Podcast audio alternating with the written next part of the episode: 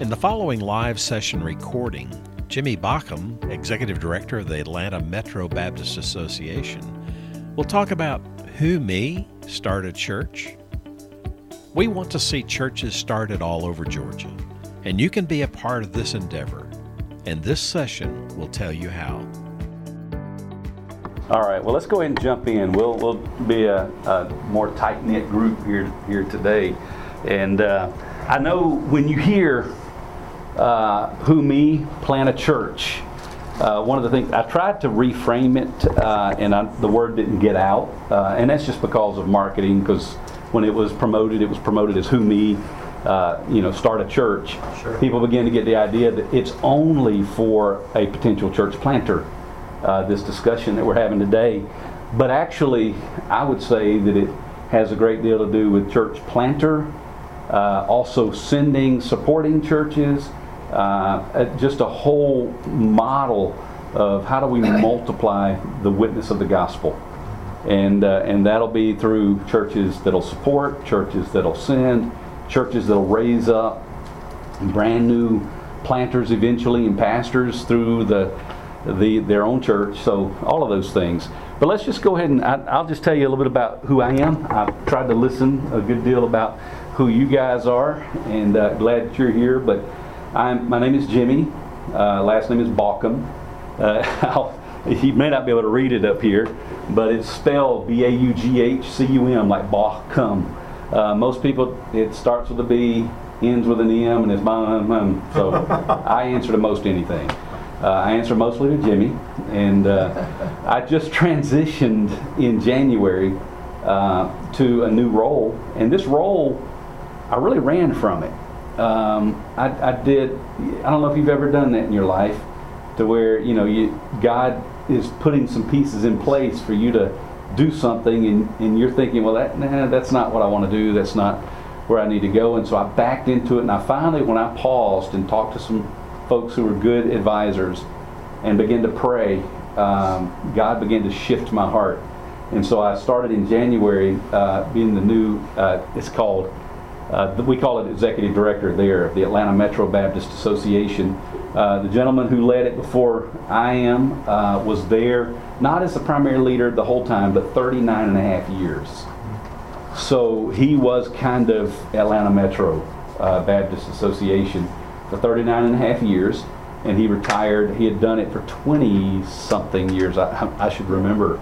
Uh, and so, me being there since January, I mean, I, am just a new face, and that's all it is right now. So, uh, but we're seeing some progress. We're seeing some good good movement, and a great deal of what we want to see. Obviously, is a multiplication of church, a multiplication of a gospel witness throughout Metro Atlanta.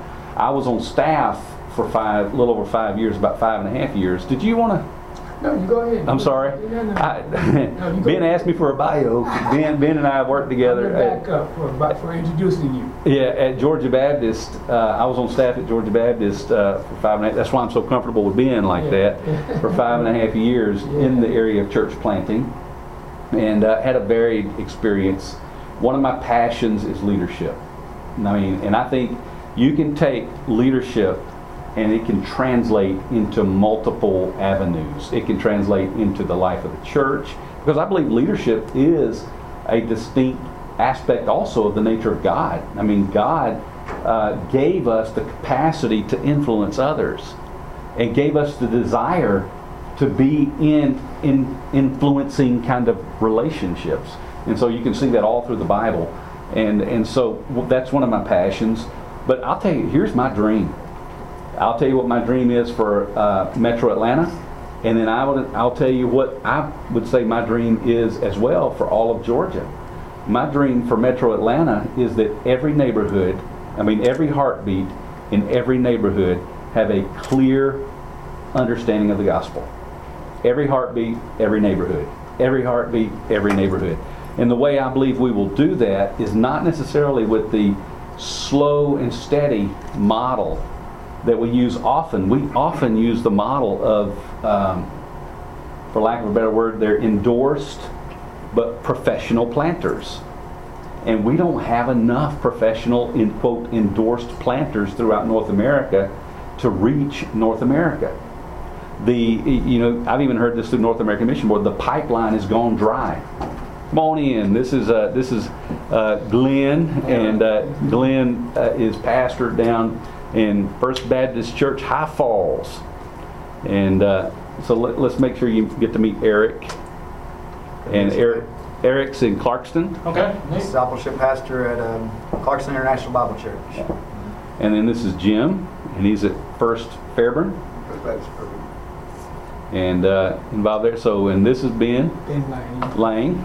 pastor out in, church plant- planting pastor out here in the Lithia Springs, Douglas County area. Okay, But also work as a consultant at the uh, Yeah. Church of Baptist. Yeah, We've met. Yeah. Yeah, just wanted to let you guys kind of catch each other. Yeah. And I, And you are I'm Glenn Canop, with, First Baptist High Falls. Been there about nine months now.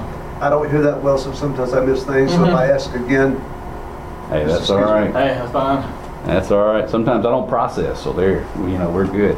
Um, and I was just kind of talking a little bit about part of my dream. My dream is for Metro Atlanta, every heartbeat, every neighborhood to have a clear communication of the gospel and understanding of the gospel. I believe that happens when the churches take ownership and leadership in every neighborhood. One of the things, one of the processes I'd like to see happen, and then we're going to move along, is for every church to know where their people live because their people don't live in the neighborhood always that surrounds the church that they're in. Their people may live in another neighborhood that is separate. And Atlanta, for example, especially inside the perimeter, is extremely neighborhood centric. They may not shop outside of their neighborhood. Uh, and I, I'll, I can draw a picture in a moment if we have time of kind of what I saw as, as Jesus' strategy. You know, there were 240 villages in Galilee.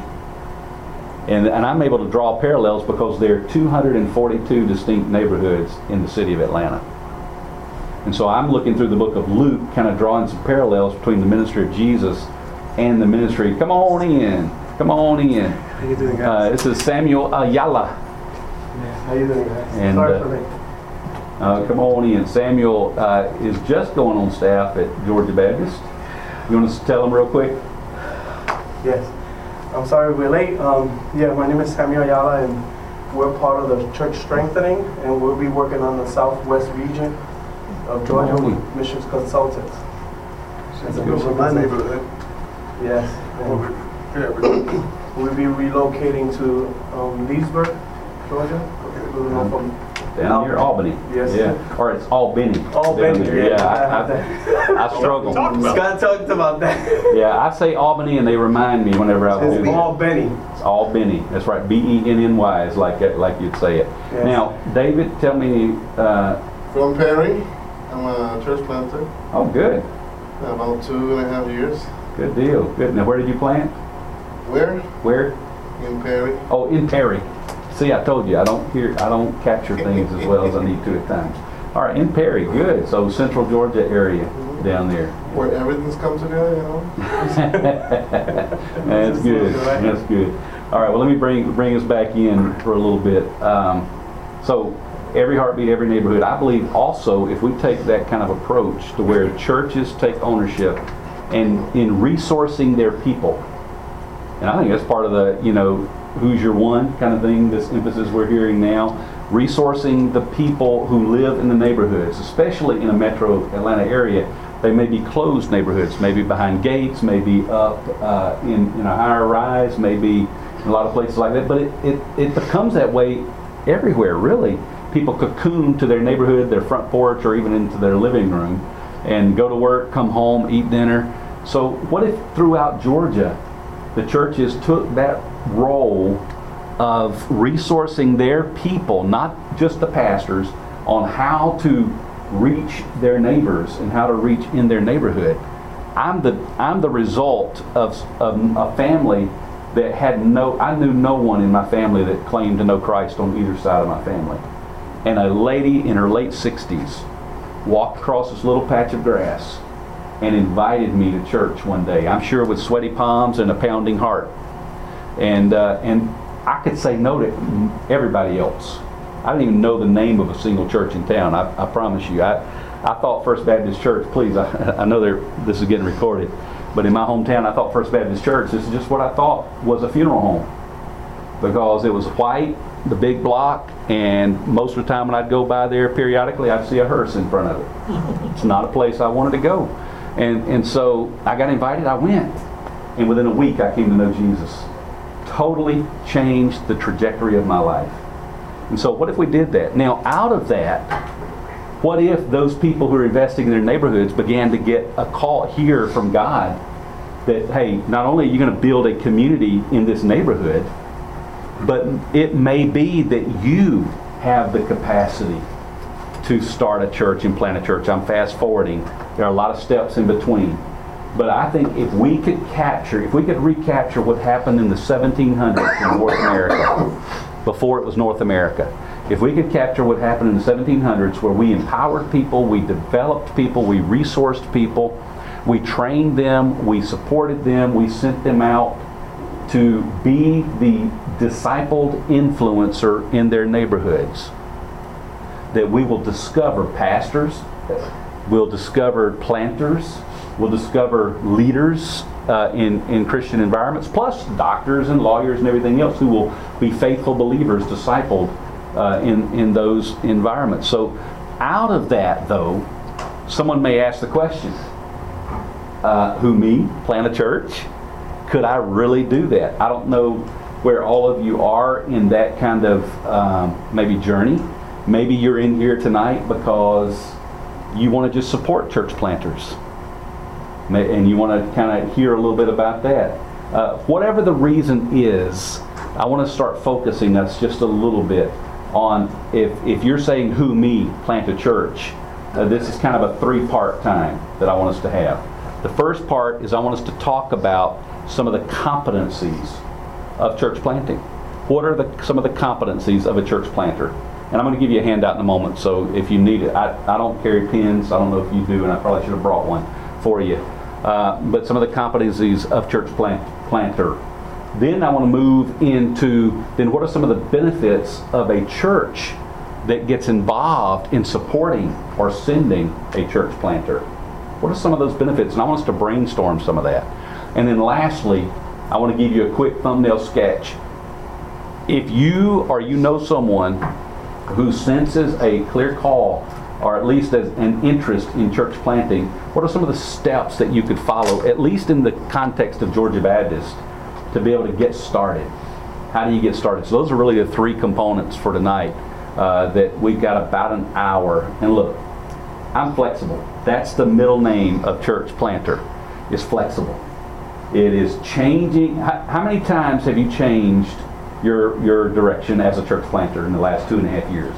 Every three, six months. Yeah, every three to six months, you've got to change something, so you got to be willing to change. You, you, I mean, are you doing exactly what you started out to do three years ago? No, no. Uh, I mean, if we all discussed that, you know, I didn't plan where I'd be three years ago. I didn't have a clue, but it's flexibility. So tonight we can practice a little bit of flexibility. So let's let's brainstorm briefly. Uh, just what do you think? Um, would be the competencies. Because a church planter needs two things character, a growing character, and needs leadership competencies. And, and here's the thing back just a few years ago, there's a guy named Mac Lake and some others who ended up be, developing our assessment process. The, even through North American Mission Board, and we use it uh, in through George Baptist as well. Uh, but Samuel is one of the assessors and helps with that in the area of communication and has been doing that from day one. And so I'm really thankful for him doing that. But uh, they're, what happened when they were developing that assessment process is they began to go around and interview planters that they stuck, that the church was thriving. And thriving is not just numbers, but it was thriving, it was impacting the community. And they began to ask the question We understand the favor of God and the power of God.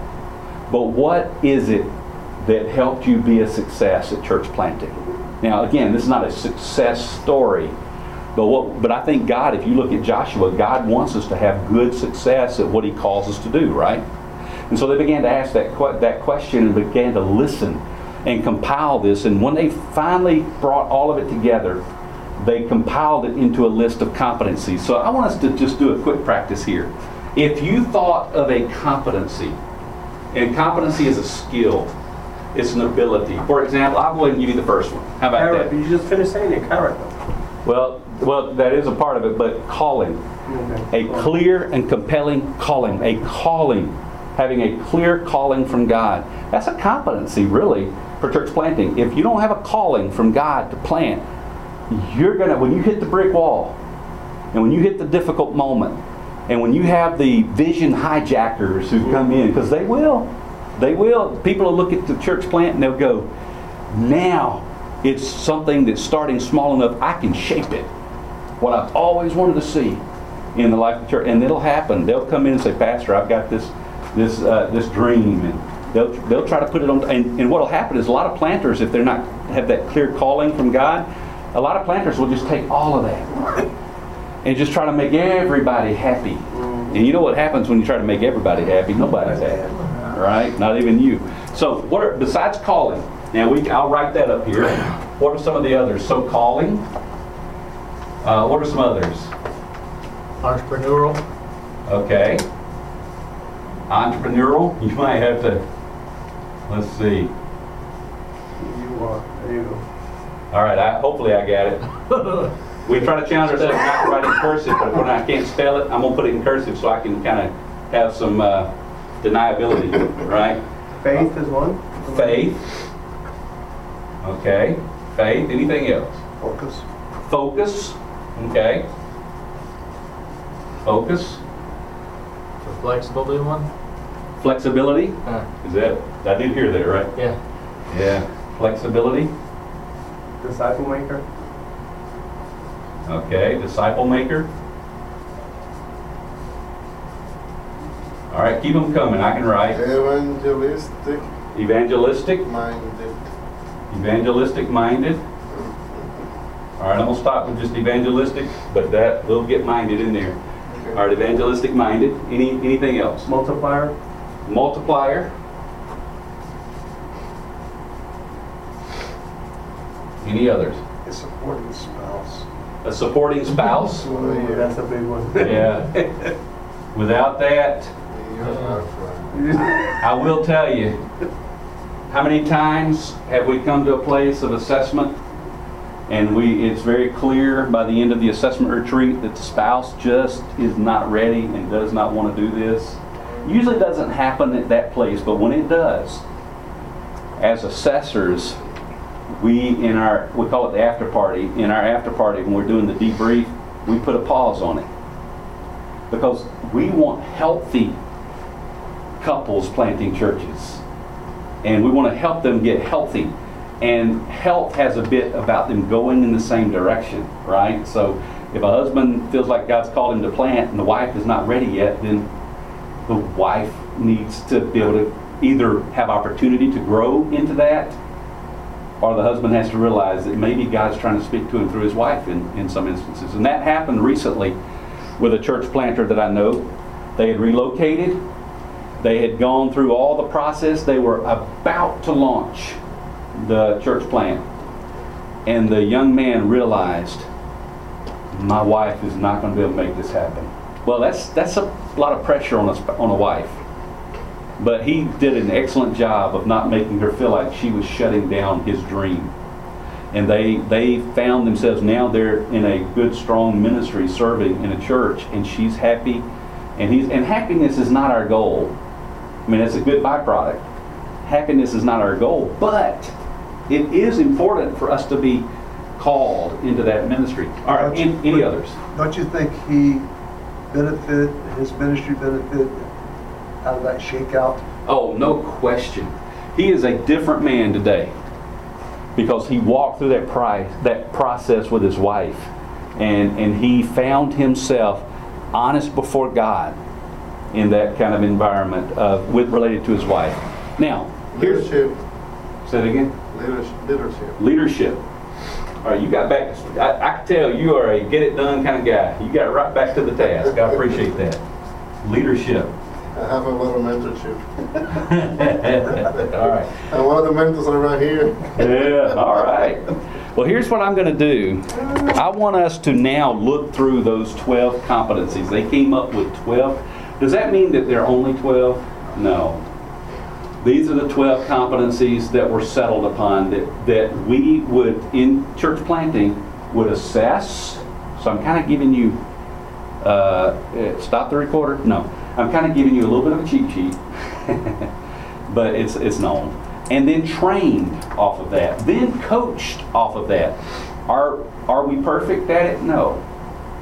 Do we get it right every time? No. But these these are the heartbeats that, that the heartbeat that we have as far as those competencies. So let's let's look at that.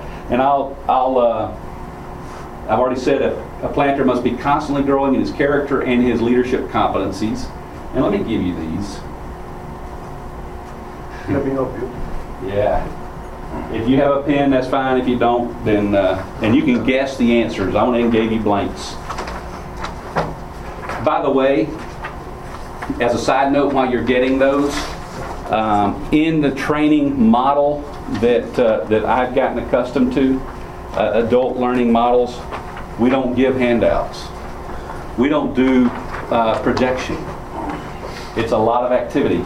We would have you around these post-its doing different things, coaching one another, guiding one another in discussion, uh, with less of what I'm doing now, directive teaching. So, uh, but anyway, we need character and competencies. That would be the first one. No, that's just a reminder. Here's the first one. Competency one, identify and confirm a passionate sense of calling. Keyword calling. A passionate sense of calling. If there is not a passionate sense of calling, what did God do? I mean, we can see this through the scriptures, and I wish we had time tonight to chase every one of these. There, I've got scriptural background for all of them. Matter of fact, each one of these, there are 11 sessions at four hours apiece. All right, on, on these. So we're not going to cover all that. But scripture, activity, understanding. The goal is to help a planter and a planter couple, a family, to really grasp these things uh, so, that, so that they can be prepared as they go along. So, passionate sense of calling. Number two, competency two. Master the discipline of leading yourself. Focus. So, I mean, I can see some of the things you've already said that are there. I mean, look, we've, now we said calling. I, I gave that one. Uh, focus. Leading ourselves sometimes requires us to be more flexible than we'd like to be, right? So you can see the flexibility. There's so many other that we'll be able to find as we go through and see if see if you hit most of those along the way. So lead yourself. The most difficult person to lead for me is me. Why? You gotta be disciplined. I gotta be disciplined. Well, there, you- and well, we could have put self-discipline up there too. I gotta be disciplined. I've got to, I've got to prioritize myself, and I'm in the process now of looking at my schedule, looking at what I'm giving my attention to, and saying, how do I reorient my focus? Because this is an old principle, and I've heard it for years. Something called a Pareto principle, and this I'm pulling something way out of history from John Maxwell. And here's the thing: 80% of what we do has 20% of the outcome. 20% of what we do has about 80% of the result. So if we find that niche, that place where the 20% we need to do, that we must do, we can have more outcome from that, more result from that. And, and Ben and I talked a while back, you know, about a couple of things, and Ben's got this mantra. What is that about? Do what I must do. How do you how do you evaluate what you're Oh, getting involved in? things? Yes. The three questions I asked myself? Yes. What is it that only I can do, that I need to do? Okay, as a pastor, as a husband. Okay. Secondly, what is it that I need to delegate? Thirdly, what is it in my life that I need to eliminate? Yeah, lemonade. Yeah, eliminate. Yeah. Delete. Yeah. That's another. Yeah, that's huge. I mean, that's that's huge, right? Yeah, I And- yeah, you, you taught me that. Well, you, you got it better than I did in a lot of ways. I tell you, but you know, but here it is. What is it that only I can do? That's the, that's part of the twenty percent. What is it that I can delegate that still needs to be done, but I can delegate it. I can raise up others to take care of that. That may be a part of that other eighty percent. It's still important, uh, but you need to focus on the twenty. And then what is it that no one will ever notice, and it won't make a bit of difference if we just don't even do it. Just don't even do it. And what can I eliminate? Uh, so, leading ourselves. Competency three understand the makeup of our community. Now, that's not even the competency, that's the underlying element of the competency. Here's the competency to develop a missional engagement strategy. Now, let's pause there for a second. I'm pushing pause. And you know, we just finished tonight on this. That, that'll be enough, but I'm going to still try to finish. But let's, let's just hang out here for a second. If every church and every leader in the church would together in each individual church would come up with a missional engagement strategy for their community. An engagement strategy. And help and that's what i'm talking about help resource their people to know how to share. I spoke with a group of senior adult ladies yesterday in atlanta. And when i spoke with them i reminded them of miss brown the lady who was in her late 60s that invited me to church and changed the direction of my life and, and because of that, I looked at them and I said, Who are you going to be the Miss Brown for? They're in your neighborhood right now. They, they are in the, maybe the grocery stores. They're in your sphere of influence somewhere right now. If we could help people capture that and then help resource them. And one lady began to ask questions. Well, I, I typically just go, and she would hit moral issues very rapidly. And I'm like, if we could help coach people on how to hit the core issues first. Let Christ change the heart. Because there were things I continued to believe and think after I came to know Christ as Lord and Savior. That if somebody had tried to change about my thinking before I gave my life to Christ, I probably would have never come to know Jesus. Now, that doesn't mean that's bad, but if we get people to Jesus and He changes our hearts and we attach them to His Word, and we get into the Word and begin to study it and, and kind of just just grow in understanding it, then those things changed about me. I looked at them and I'm like, well, I, I made a commitment to Christ, and if I'm committed to Jesus and this is what His Word says, then I'm the one that's out of line. And so I need to align myself to Scripture. And so I did. Uh, so same thing, if we could help our people to, to reach out in their community and engage their community. So, competency three, understand the makeup of our community. There's some exercises we do, and I, have thought about having you do this, but it would take all the time. And so, I'd love to, if you want, I'll give you my card in just a little while, and you can uh, you can feel free to email me or, or something, and hopefully it won't go into spam. If it does, follow up, please, because that has happened. Uh, that it goes into spam, and I don't want folks to think I'm unresponsive uh, to you. But, uh, but here's the thing if we could learn how to engage our community and learn about ourselves, the makeup of our community. And one of the exercises that we do even in the training is to describe our community. It's called the kingdom concept. What is our local predicament? What is our collective potential as a group of people, those of us and in the community? And then lastly, what is our, and this is what this, it's a Will uh, Mancini kind of thing. If you don't know who that is, don't worry about it. And then lastly, the question is, uh, what is our um, apostolic esprit? Now, that's a term we don't use often. In other words, what just energizes us? What is our passion? And so when we take those three, our community, local predicament, and understand, really understand it, and then we look at our uh, our collective potential, the people that are gathering around us that we have as resources. One person figured out, you know what? We've got a school system. That several of the people are in our church. Well, that's potential because now you got students. Now you got you got all this access. You know where you guys are in Clarkston. You you had to wrestle with what is your collective potential. And then what is it that wakes you up in the morning, that energizes you, that impassions you? in your service to Christ.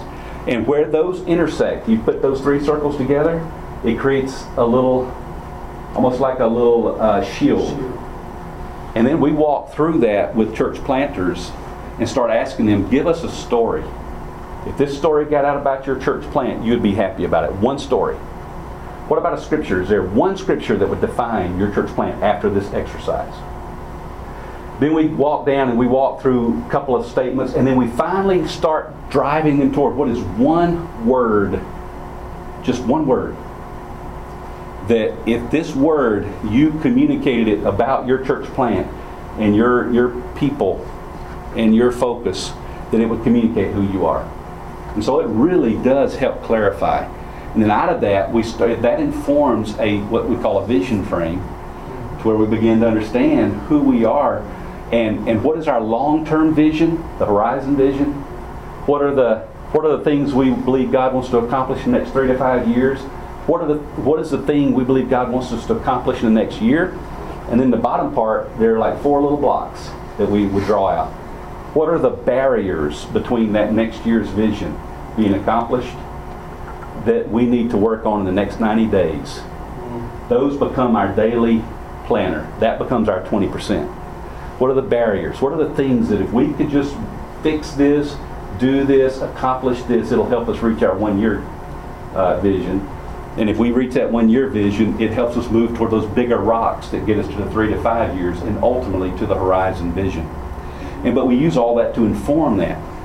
And so it comes up though, understanding the makeup of your community is critical as a background, right? So if we if we don't know our community, how many times do planters drop in a community with a photocopied vision and plan?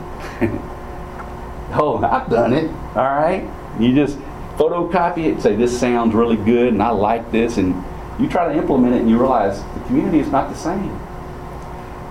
Missional engagement strategy. Here it is. Competency four.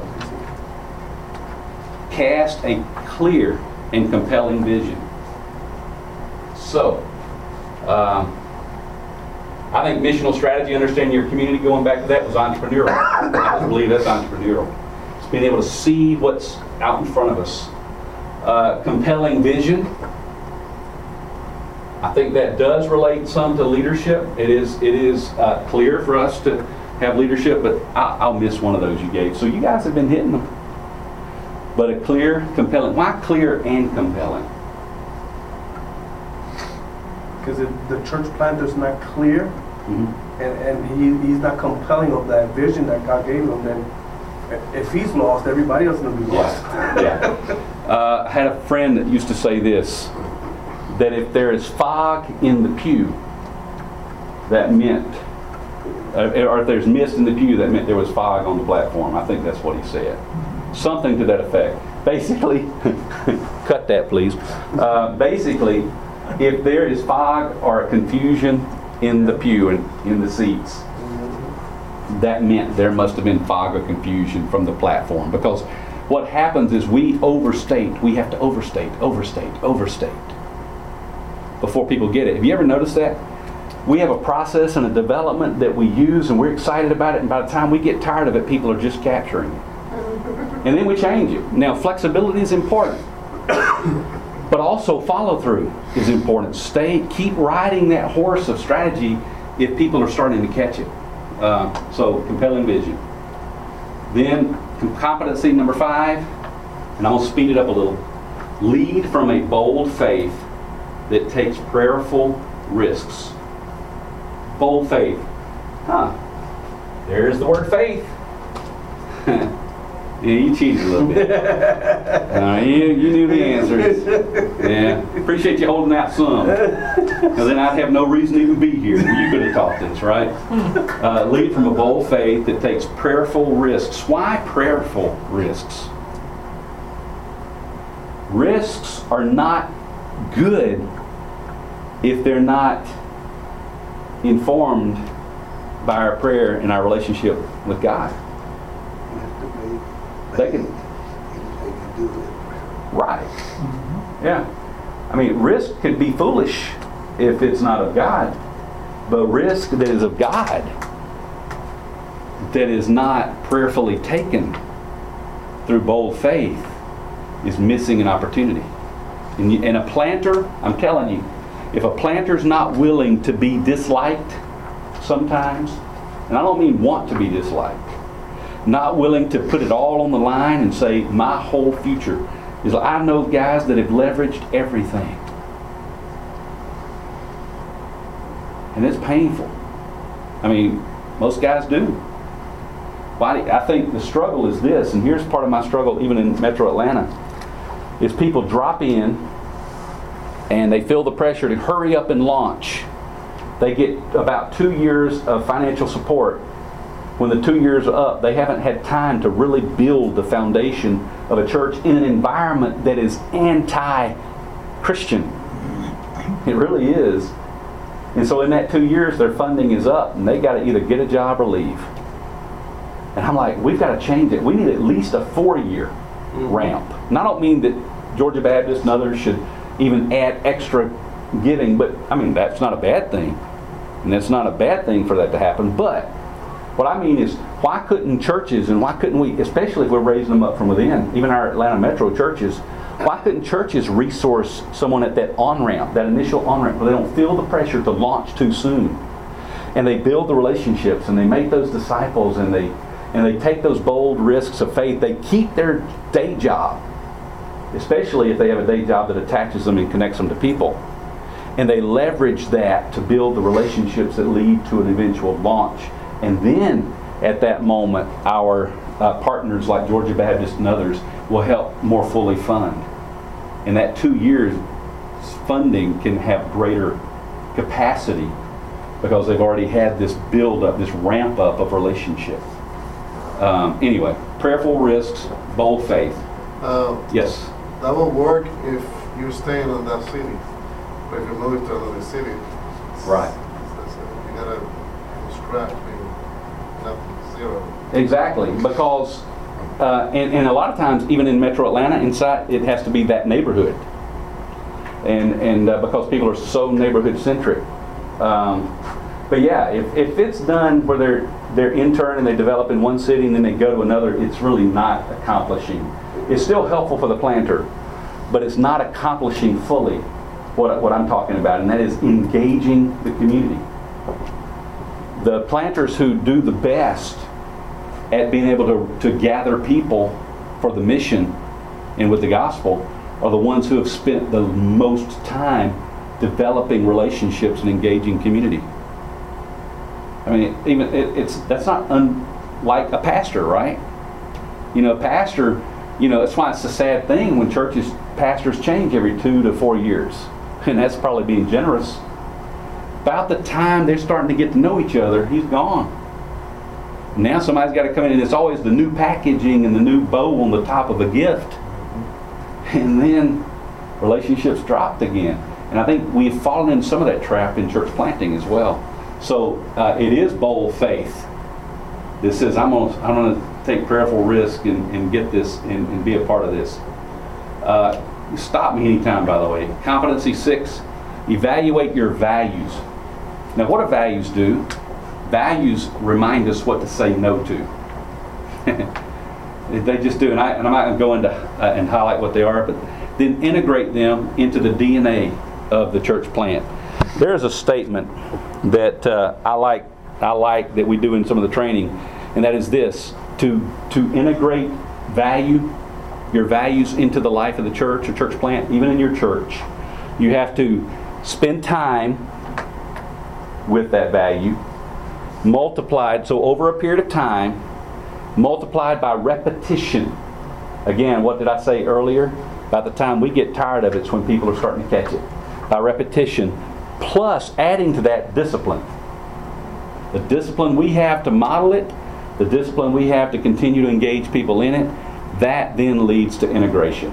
So here's the formula time times repetition plus discipline equals integration. So evaluate your values, integrate them into Can you repeat DNA. that again? Uh, it is time times repetition plus discipline equals integration. So if we spend time with it and we give it time, because again, by the time people start catching it, we've moved on to something else, right? So time multiplied by repetition, if we add discipline to it and we model it and we you know, we help others to model it, then that leads to integration. Okay. All right, let's go to the next. Because I want to move us on so we can get to the last part in particular. Competency seven, effectively raise and manage money. One, one church planter told me one time, I am not a fundraiser. And I would say, eh, you could say you should really be a, a partner developer. But it's going to require raising funds because it takes resources to launch an airplane into the sky. More fuel at launch, more energy at launch, all of those kinds of things. It takes resources to launch a new church plant into existence. It just does. Energy. I remember one, one time, even as planning a church, thinking, I have no time for anything else right now. It was just so, uh, it just saps energy. So you got to be fed. That's why it's got prayer, bold faith, prayerful risks, re, leading yourself, staying attached to the vine, Jesus. Uh, and then and then through that we continue to have the energy to press through right? When things get difficult. So raise and manage money. That comes into character and competence. Competency 8 be intentional about making disciples that make disciples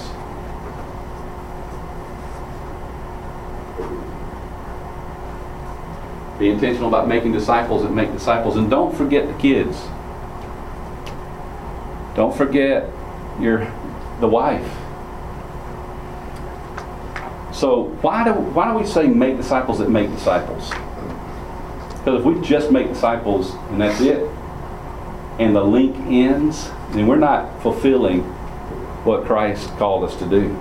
So make disciples that continue that process of making disciples. And go again, read Luke 1 through 10. You'll you'll see that in practice. And the and the famous uh, word out of Jesus' mouth is now you do the same. Mhm. Go you go do the same. That's right. Why? Because you gotta multiply yourself and make a disciple. But be intentional with your disciple and telling him, um, we're gonna finish, wrap up in three months, six months, or whatever time you have. But then after I'm done, you're gonna do the same. Mhm. So they that DNA can continue. And you know, my discipleship, again, I came from nothing. I knew nothing.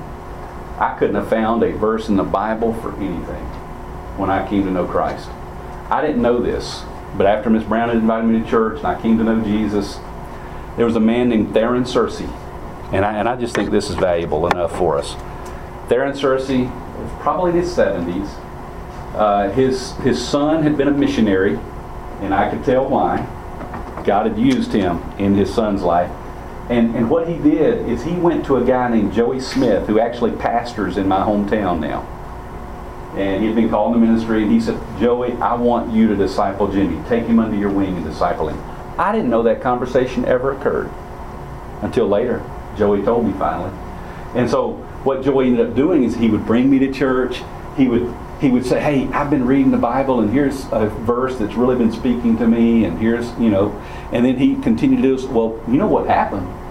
That's peer pressure, because all of a sudden I got to have a verse, and so I'm reading my Bible to find something to share with Joey. And so I finally did, and I was so thrilled the first time I was able to really share something with him. And so what did it do?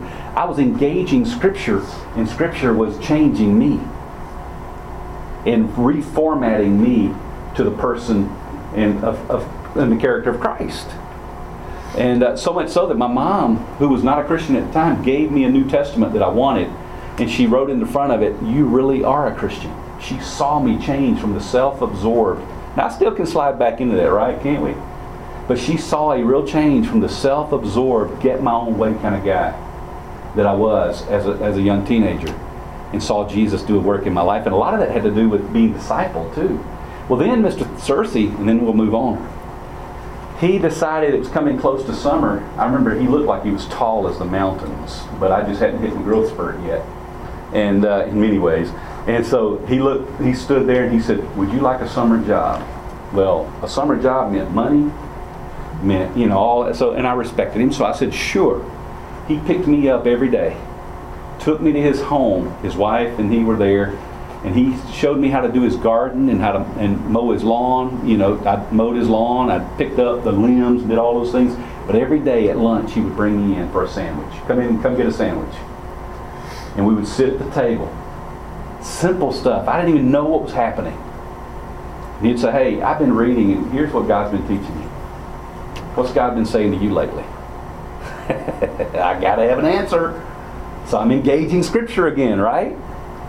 And uh, he ended up, and I, I, this was interesting to me. Later, I sensed a call in the ministry, and I was 15 at the time.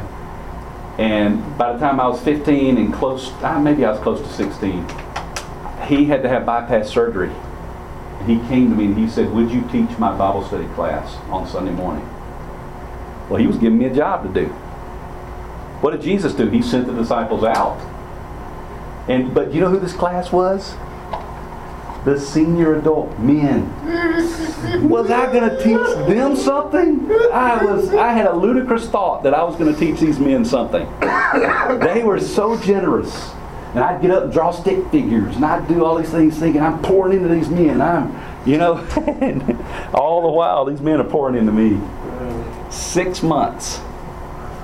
I stayed in quote teaching that senior because it took him that long to recuperate. Six months. Now, how did that change my life? Mm. I was given it, and so out of that, development would occur. Well, here's the thing: we are going back. We are to make disciples that make disciples. And I guess I hit the button by accident. Competency nine. Let's you know, turn change gears. Develop measurable systems and structure to fulfill your vision. It takes systems and structure. It just does. We don't like it sometimes, but it takes it. And matter of fact, there are about 10 systems that every church has in structure. If you didn't have structure, right now, you sitting in that chair, you would be falling into the, onto the ground because your skeletal system provides structure for you to be able to. Your muscular system provides structure. Your cardio, your cardiovascular system provides oxygenated blood to the muscles and all the structure of your body. So churches need systems and structure. Here are about ten of them. Governance. How do you make decisions? And these are together system and structures? Yeah, yeah. I'm just doing yeah doing them together. Yeah, uh, governance, corporate gatherings. How are you going to gather people? Worship. What, what, are you, what is going to be your model there? Financial management. What is the process of management? How are you going to keep up with who gives? You know, the IRS requires that. and how much they gave and where it goes and does it go to, you know, to what you said it would? Volunteer development.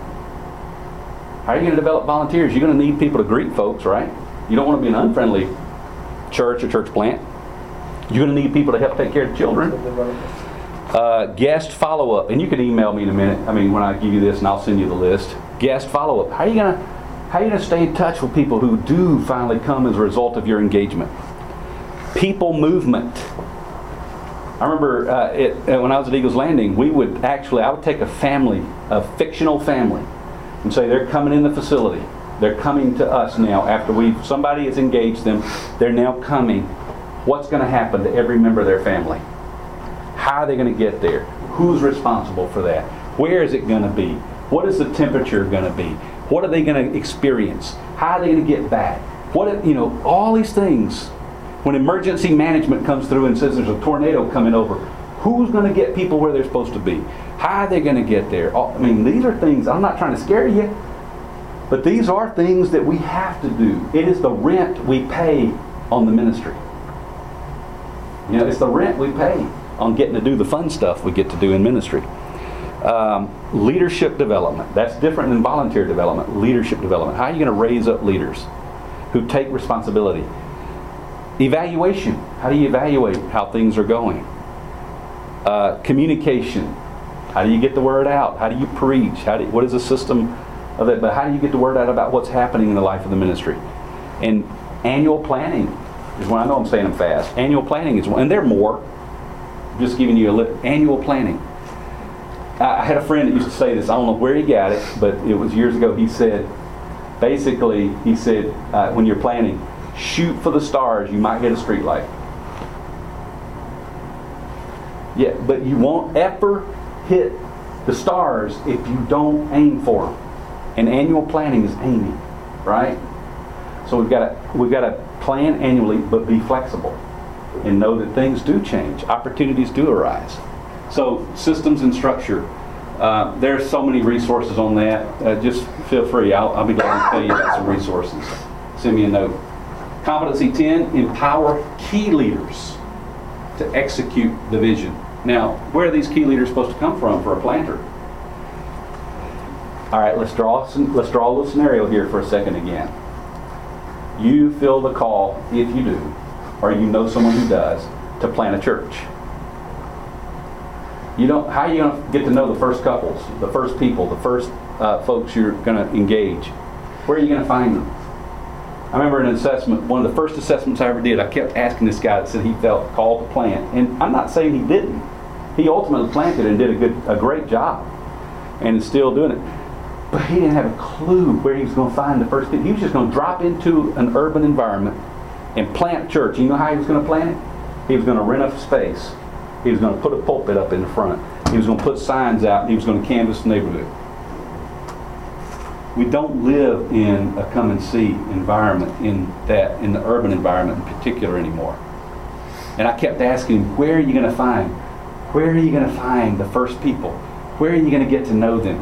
And he was going to put a pulpit up. He was going to put a platform up. He was going to rent a building and expected people to come. He changed over time.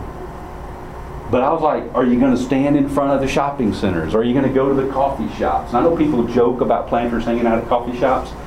Is he going to have a job, though, that he can get in contact with people? If you're going to have to have a job, find one where you're going to be around people. Intentionally think about how to engage people so that you can find people, lead them to Christ, develop them into disciples who make disciples, and discover out of that, through a pipeline development, key leaders. And then empower them to uh, execute the vision. It's hard work, isn't it? Hard work. Ben did it how many years? 20 something years already, right? Yeah, 25 over at Cornerstone. Yeah. And it's, it's not rocket science. But it, but it does require competencies. Competency 11, communicate for kingdom impact. Be, and that's what uh, Samuel helps us assess is communication, preaching, communicating truth, communicate for kingdom impact. Clear gospel message. Clear gospel measures. Yes. And then 12, create a culture of multiplication. What are we multiplying? Disciples. What are we multiplying? Leaders. What are we multiplying? Churches. If we can continue to think everything we do is to support the multiplication of disciples by engaging our community and those in it. Everything we do is then to multiply from those disciples who are following Jesus to become leaders, multiply leaders. Not all will, but many will if we're intentional. And then out of the leaders, are we willing to take prayerful risks, bold faith, to send people out to multiply churches? A multiplying church is a church that I believe raises up from within in their community and within their church people that will ultimately plant or pastor other churches. But plant in specific, specific terms, that's multiplication from the body of that church. So, with that being said, um, we hit y'all hit pretty well. I didn't go back and mark all of them. Multiplier, supporting spouse, that goes all through that. Leading yourself, leading your family, I think is a part of that as well. So you did really well on the list that we did. Now, I want us to think about this question because we've got about 20 minutes, maybe at most. Because I got to let you out. All right? I don't want to, but I got it, right? So, with that being said, let me get to my notes here. Uh, what are some ways uh, or benefits do you think that come from a church?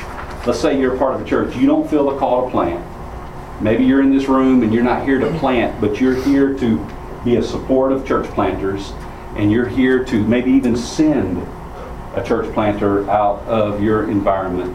Uh, what, what are some of the benefits that might come from that? Let me just write those down. For the church, not the plant, not even the planter. For the supporting church, because I believe that established churches who embrace this multiplication mindset will see huge benefits as a result of that. And, and it's, it's counterintuitive, right?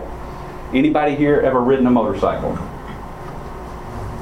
Wrong. Well, I got a couple of you. Thro- uh, all right, now we're growing. See, that's multiplication, right? Have you ever heard of counterintuitive steering on a motorcycle? You just think you turn that thing and it turns. No, you did it instinctively, probably. You well, and some people lean. Well, you can't lean hard enough to hit some of those curves. I mean, you go up in North Georgia and try to hit some of those curves. Counterintuitive steering. If you push here, that bike is going that direction, and it'll go rapidly.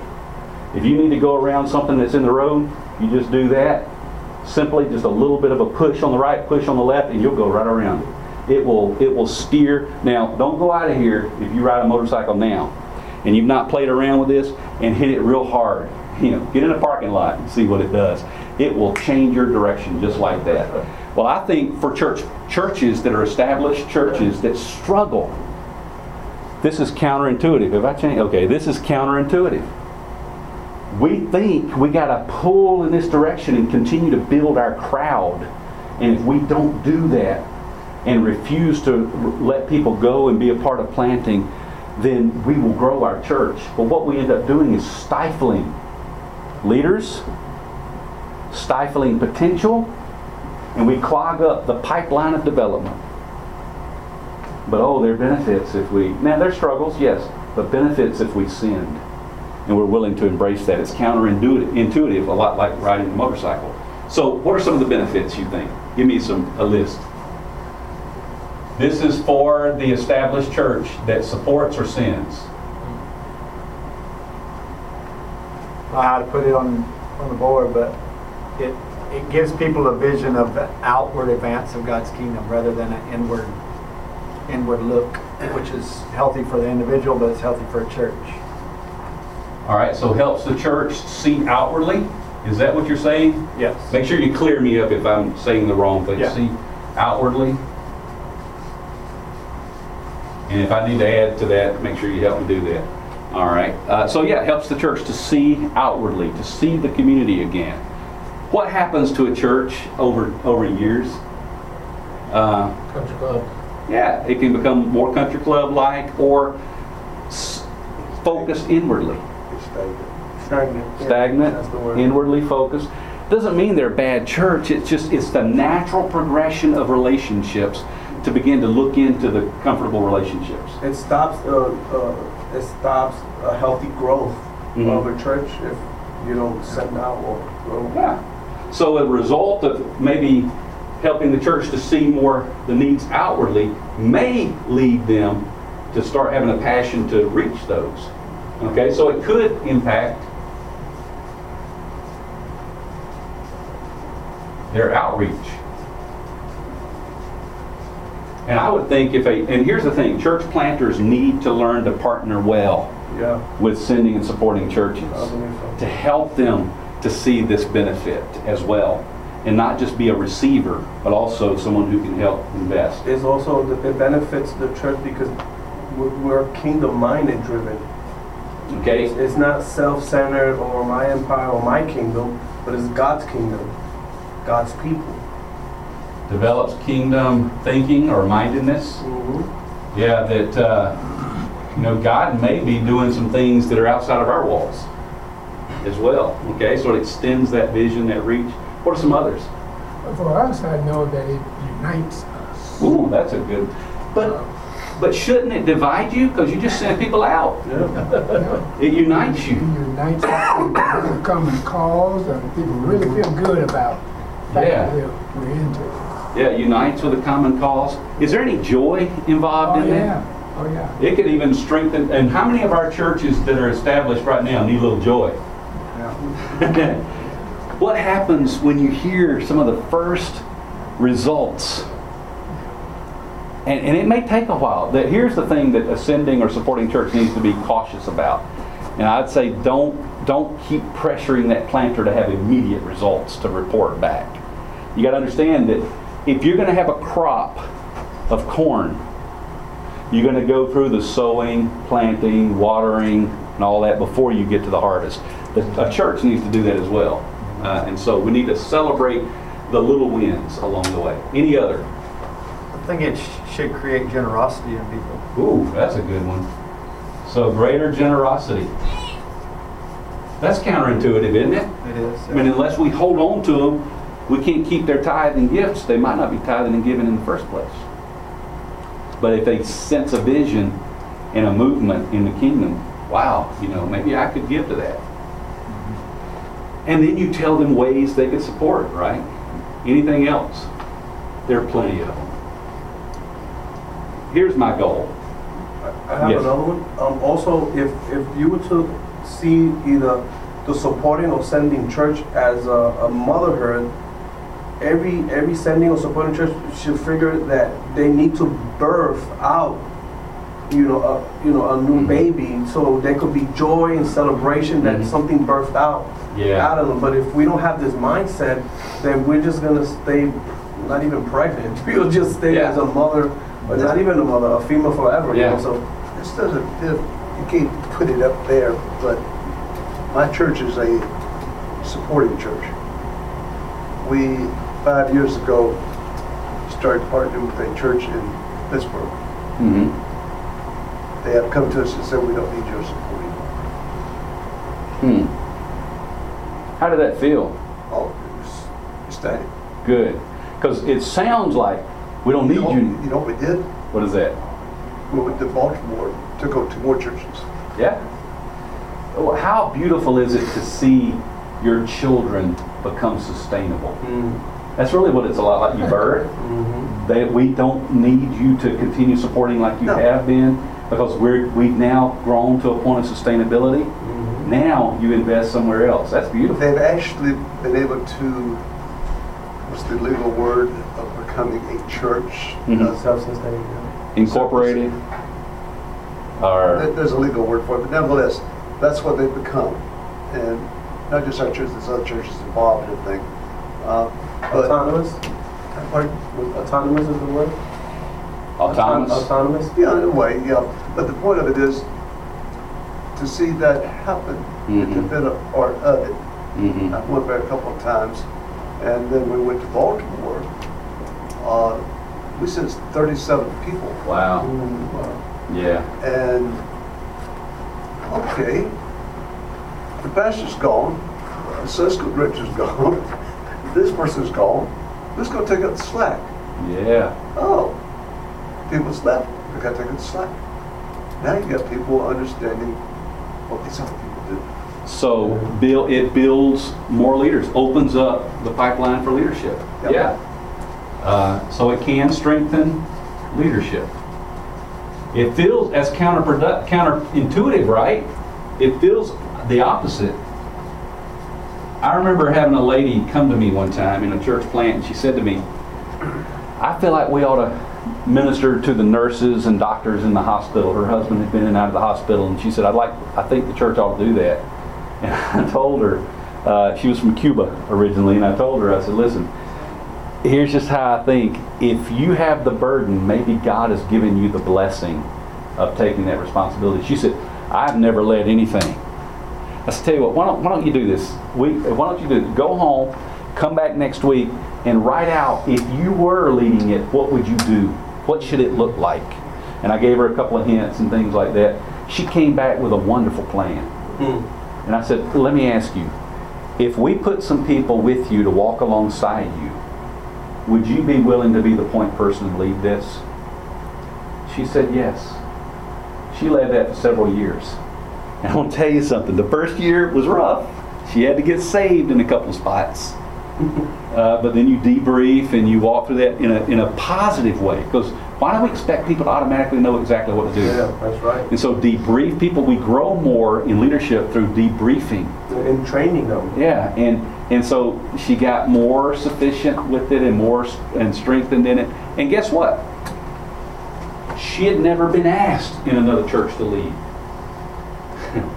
so even in the church plant, we needed more leaders. But also, when all of a sudden people are gone and sent, we see the capacity of new leaders.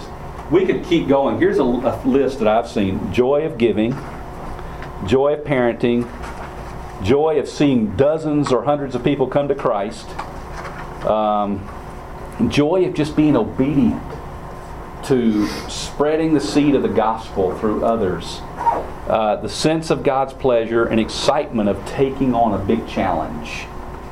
You know why many times people don't rise to the occasion? It's because we don't give them the occasion to rise to. And so we have to be able to wisely know how to get people to rise to the occasion. All right, now, I think we can stop there with that part and close out with this. If you know someone, or you are the someone you know, and you sense that God is calling you to plant a church, or you want to at least evaluate that, what would you do? Where do you, how do you get started? Uh, I don't have slides for this necessarily, but we do have a document. And I'll just go ahead and tell you if you haven't sensed that maybe you should be planting a church, again, I'll, I'm going to give you my card here in a second. You can feel free to reach out to me and I'll get that along. And I take your, here, here's the thing I take your confidentiality seriously. because there's nothing worse than let's say let's say Ben. I'm just going to use Ben as an example. Let's say Ben said, you know, I think maybe God's got me wanting to plant another church now. And he's already been here at Cornerstone for 20 something years. And I go, that's great, Ben. And then you go out and tell somebody, well, I think Ben Lang's going to start another church. and I think Ben Lang's interested in starting another church. Ben Lang may be just simply evaluating it praying through it. And it may energize his leadership more at Cornerstone. But if somebody gets the word back to Cornerstone, all of a sudden Ben's got a problem, mm-hmm. right? People need to be able to investigate these things in that private moment between them and God, but they need someone to walk alongside them sometimes. And I'll be glad to do that, but also Ben will. Ben is Georgia Baptist. I'm no longer on staff there, but uh, I'm certainly open. I like my pretty little red case. It's It's nice and pretty, yeah. it's just one that wouldn't get them all bent up, all right? Uh, let me just pass a couple of those along. Uh, my cell phone number is not on there. I'll give you my cell phone number. Let's go. Uh, I already have it. you already got it? Yes, sir. Yeah. Uh, well, uh, maybe you got my new one too. Oh, let's see.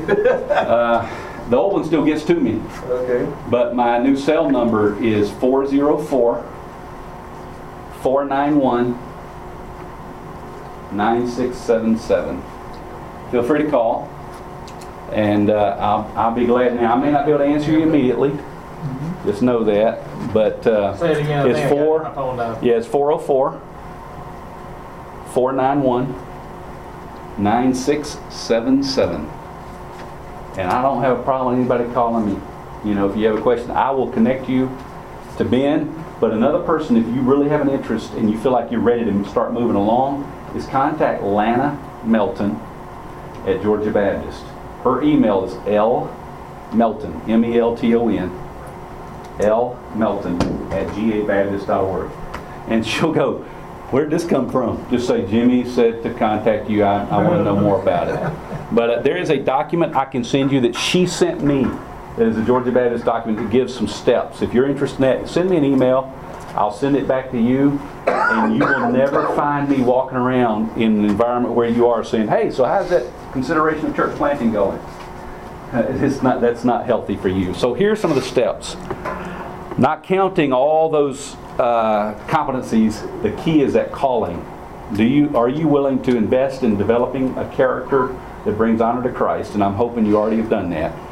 And enveloping yourself in a calling that is to plant a church for the sake of Christ. Here's some things you could do. You could start by going to NAMB's website. If you're ready right now, you say, "Hey, I'm ready." How did I get in that pen? ADD moment. Uh, if you're ready right now, you can go to namb.net. And on their website, it's changed a little. You can look, you know, about church planting, and there's a place to register. When you register, you can put in there that you're interested in church planting. Go ahead and feel free to put, if it's in Georgia, put you're related to Georgia Baptist Convention. Okay. Now, if you're in the Atlanta in Atlanta, in particular inside the perimeter, and you've been in touch with Tim Wolf, Send North America, and some of that, you can put in there uh, him and uh, and that you're part of the Send Atlanta thing. But it'll walk you through all that. Put all that in. Someone will confidentially call you and have that conversation with you from their perspective as well. If you then begin to sense, and you get you'll get some things that you can follow up with. If you get the sense, yes, I still feel like God's calling me to do this, then what will happen is they will connect you to a partner at most likely Georgia Baptist if you're not in Atlanta.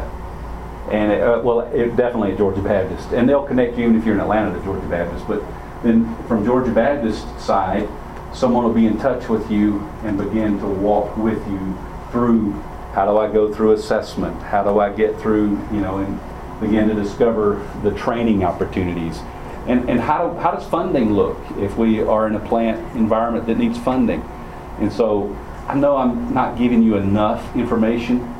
I didn't want this to be an advertisement to where I simply walk through, you know, step one, step two, step three, step four. I wanted this to be uh, an environment where you could evaluate am I even one who senses God might want me to plant first? Because if you're not even sensing that, how strange would it be for me to say, go to namb.net, call Lana, and we can just break and be done, right? Um, but if, you've already done that, I'm sure. I mean, obviously you did that. Uh, I know, you know, there are others that you've been in that process. But if you know someone that needs to be a part of that, also as a sending supporting church, I'll be glad to send some resource and information on what what can that look like. I even I even have helped churches write out uh, not like memorandum of understanding. That's a, a more more uh, legal type term. Expectation. But I've helped people write out expectations so that you don't get in the middle of it as a sending church or a supporting church, get in the middle of it and say, well, I thought that's what this meant. And you're able to say, no, this is what we meant when we said we'd be a supporting church or sending church. And then also the planter. What are the expectations for the planter? What is the expectation of the of the church? We've actually had one of the planners to come down to preach Good. and show that. And leading up to it, we showed a lot of films of the area. Mm-hmm. And this was about the time when Baltimore was having a lot of really bad problems with the mayor and stuff like this. Right. And they were there. And I think they're supposed to meet this week to debrief. Mm-hmm. Everybody sit down and pull out Mm-hmm. their experiences and put them together so they can bring it back to the church. This is what we as individuals experienced. Right. And, Good. uh, which will help the church understand Right. more. And we're still in the form of uh, trying to support them. Uh, we just did the shoe ministry, Mm-hmm. uh, collecting shoes to get money and stuff like that. And they just shipped today, last Yeah. bunch. It is. Uh, there's such creativity. It's open for creativity for how you how you support and encourage. Uh, any what- questions? That's the main reason why I came to it Yeah. Okay. tonight for that, uh, is because of what our church does. And, uh, again, uh, my pastor's been over to, uh, uh, their church. Right. And I think we are planning to come back with y'all. So, Good. that, Look and the other thing is I sell church furniture. Ah, So, you know. I got you. I, I'll, I'll, y'all build a church, I'll, I'll. Need a lot of build up. churches planted. Yeah, that's right. Plant one, I'll build it up. Let's plan some more. That's right. Plan some more. All right. Any questions before we shut down? And if you've got to go right now, feel free. Any questions? Because I may not have hit your question. It's time, but Is that too large to email to?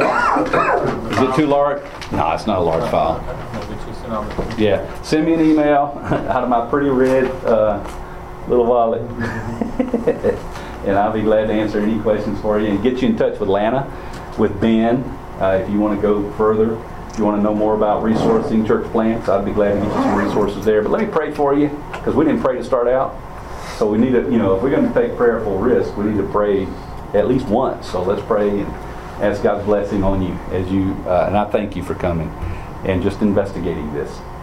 Father, we thank you so much for today.